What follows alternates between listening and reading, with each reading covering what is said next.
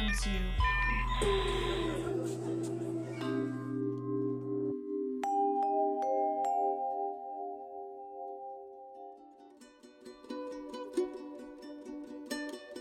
Welcome to Sonosphere, the podcast that explores the sounds all around us and art and music movements through history. On this month's episode, we feature Aukai, whose album Branches of the Sun will be released on March 9th. Enjoy!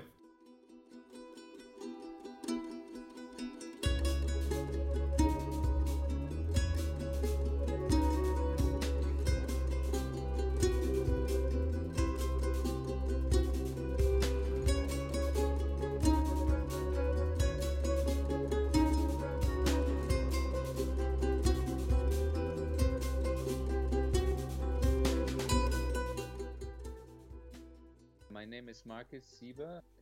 I'm the founder and initiator of the project Aukai. I'm a, a musician and composer from originally from Germany, from Berlin, and now in Colorado living. I started playing music when I was like about 14 years old, more seriously. This was in a time where the I, I grew up in East Germany, so in communist system this was, was a, an, an, important time when kind of change happened in East Germany, and uh, there was a lot of political movement. So in, in East Germany, music it was used as a way to, to say something about the system in a kind of disguised way. So you could sing some lyrics which are kind of in different ways interpretable. You know, like you could interpret them in, in, in in different kind of ways. This was as, obviously as a teenager. This is very interesting to get into this kind of realm of um, being like uh, for something or being part of a movement which changes the world. You know. So um, yeah, this was an important time to start music. And then when the wall came down in in uh, in '89, um, I moved from a little village where I lived. I moved to to a, a city near Berlin. Potsdam. I don't know if you know them. If, if you know it, it's uh, an hour from Berlin. And then, uh, which was very interesting, that um, many people, or there was a lot of properties which didn't have an, an, owner in this time because the owner may have lived in West Germany, and so until they figured out who was the owner of these buildings, so there was a lot of possibility for squatting houses. There was a huge squatting scene, and uh, with the squatting scene, a lot of music happened. A music scene which was was super uh, vivid and uh, vibrant, and uh, we tried out all the drugs who came, and you know all that kind of really getting deep into kind of rock and roll and punk rock music in that time. After four years of that, like traveling in a tour van through Germany with a with a band I had, I uh, kind of decided to study acting in theater in Berlin and and drop the music for some years. The acting, yeah, same, same, uh, like, same kind of thing. Like you get an impulse that you think, oh, I should do acting. You know, I was 19 or 20 years old. That's interesting. I should try out something else. I'm done with the music now. You know, I had it for four years already. like um, as a young kind of person, you always try to to reach out and, and seek for new new stuff. And um, so the acting came across, and at the same time, I came together with a girl, which she was an actress already, and I said, "Oh, okay, let's let's try this out." So I, I um, applied in, in Berlin in acting school, um, school for performing arts, and um, they took me, and this was like four years of education, and then after this, I started like um, getting projects in for um, film, TV in Germany, and this lasted, let's say, maybe four years. And then I went to a theater festival in Edinburgh in Scotland, and I met a beautiful woman there from Mexico. and uh, we came together, and uh, after two years of back and forth, I decided to move to Mexico. So I dropped acting.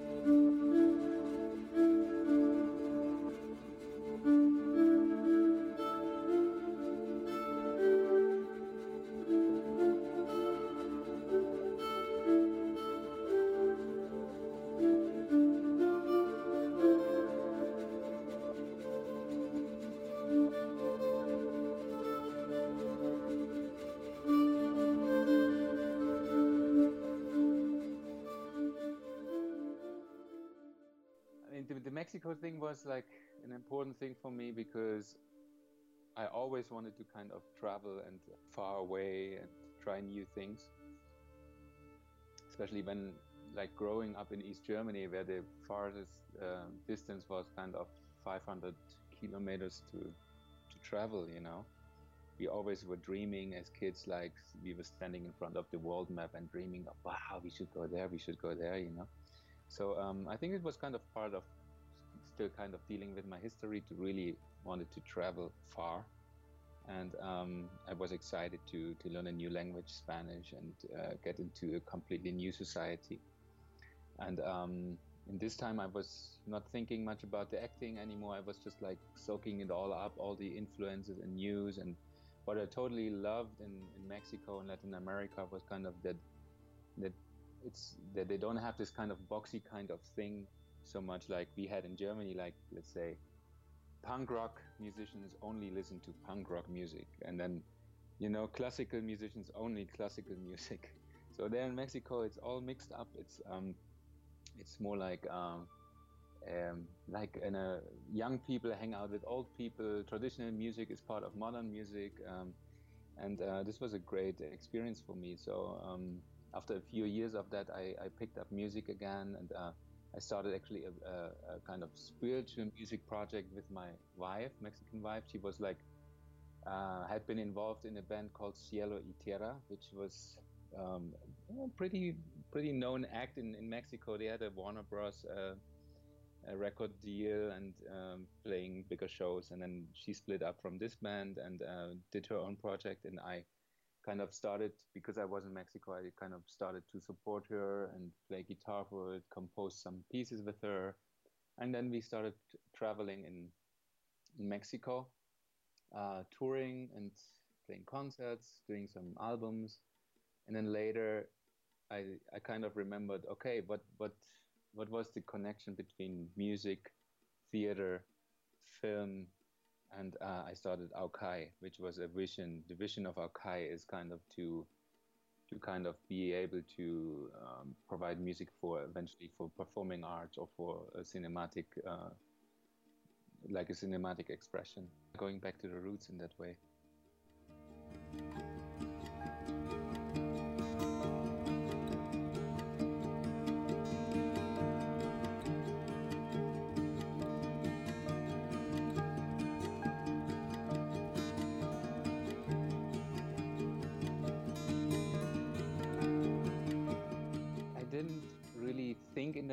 Uh, that I wanted to make music for movies, and uh, specifically, it was more like the when I when I was an actor in this time, I really um, uh, leaned much to it how the music and the acting comes along with each other. In, in, terms of cinematic music, I didn't think okay, it has to be. Of course, it would be great if it maybe also is used for concrete projects, but in in in the first place, it was more like inviting the listener into an imaginary world and a cinematic world where images and memories kind of come up through the music, where there's a space in the music which allows the listener kind of to come up with his own fantasies about it, you know. So, um, but uh, talking about composers, I mean, I listened to uh, the first time I came across the ronroco was listening to Gustavo Santaolalla, no? his music uh, for um, Babel and Brokeback Mountain and uh, um, was something completely new. And um, I think everyone was like, what's that? And this was the ronroco, this Argentinian instrument. And um, was one of the reasons that I really wanted to try this out. So I ordered one in, in, in Argentina from a luthier. And once I got it, I got totally caught up with it. It's a lovely little instrument.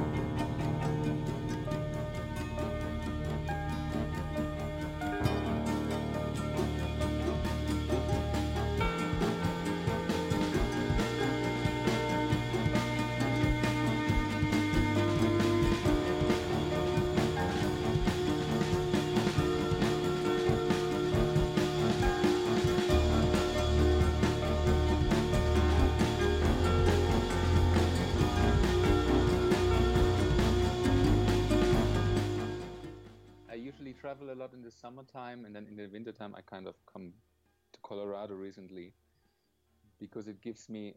Usually it did, and this was the first winter where it didn't even snow. it was very strange. Um, so, but la- last the last winters, I really came here, and I, I did enjoy to be stable in one place, not traveling that much. Um, and um, so my neighbors they had a cabin, a guest cabin, on this beautiful lake called the Turtle Lake, and I set it up with the recording gear. Um, on my first album, I, I, I, went actually back to Berlin to Martin Heine in, in Studio, Berlin, which was great to make this connection to my roots to Berlin again. So on this album, I wanted to have more time in recording things, not just go in the studio or get it done in one or two days, three days. You know, you have the studio time and somebody else is sitting there. He wants to kind of go home or whatever.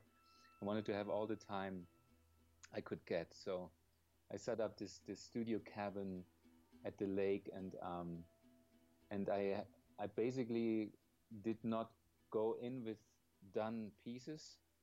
The pieces came out of improvisation, came out of like uh, just being there, dreaming around, fooling around, you know. And I, for, for a whole month, I just recorded, recorded, recorded stuff without even thinking or judging it. Should I do something with it, or is it good enough, or should I, you know, in which direction should it go? and then I had two months break, and I, I looked back to it um, two months later, and then I started to decide, okay, this is good or this is not so good, and then making decisions and um, in this process, I already started inviting uh, musicians because this is also a concept of our Kai. It's not one man show. I don't want to be the only one doing this. It's like really like the interaction between musicians, and uh, so I have a great ensemble of, of, of, friends basically who I can really count on, who really understand my vibe and my inner world. And so yeah, I started inviting them. Anne Müller in Berlin, for instance, she's a great cellist. She plays um, a lot with Nils Frahm and uh, Agnes Obel, and she, um, um, yeah, she completely fits to this music, her, her, sound, and how she kind of responds to this. And then uh, Jamshied Sharifi, he's in New York City. Um, he's producer, has done tons of stuff. Has done uh, with Sting on Broadway, but also Laurie Anderson or whatever. He's a great companion, and uh, he plays uh, some piano parts. And uh, also my brother Alexander from Berlin. He's a he's a, originally he when I started acting, studied acting. He studied dancing. He was a contemporary uh, dancer, and after this he started like uh, creating music for contemporary dance. So he works in Berlin for that. Um, yeah.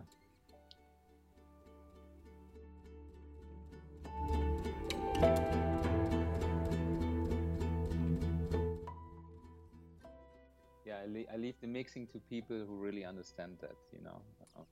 And Martin is someone who is incre- yeah incredible. Um, his understanding for sound, the gear he has in the studio, and it, um, the same like we have a good chemistry together. He totally understands what's going on. And, um, it's totally effortless every time we work together. And,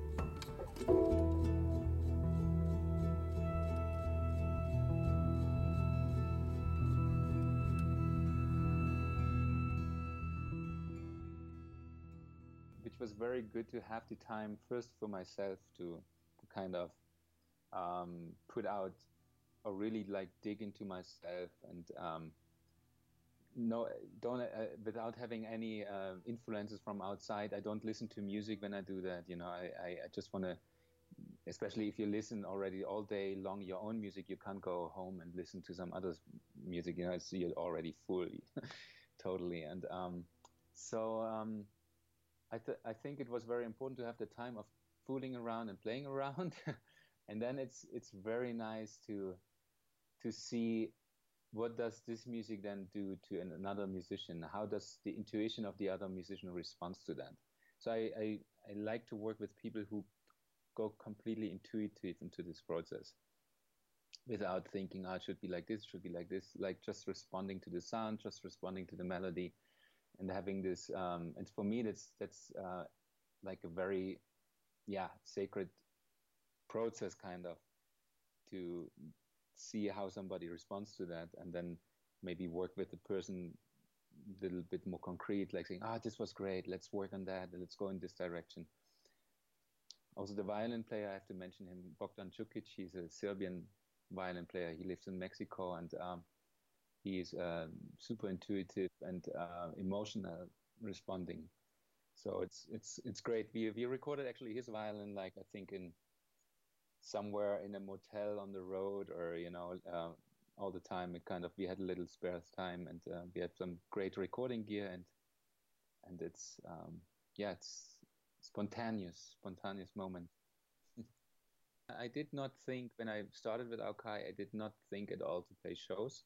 It was more like this kind of playing around, um, trying things out with ronroco. But now it's um, there's more movement and uh, momentum happening for the project. So we we will start one pilot uh, concert release uh, release concert in Dresden, in, in near my home place actually in the in a beautiful venue, and um, this will be on June 10th. It will be the first kind of okay, try it out kind of thing. How does it work live?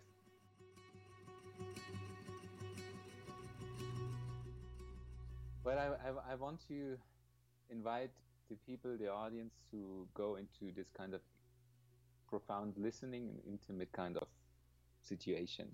So we will make work with lights, video projections, and try to make the whole evening like a kind of this multimedia experience where it's like you have images moving and nice light.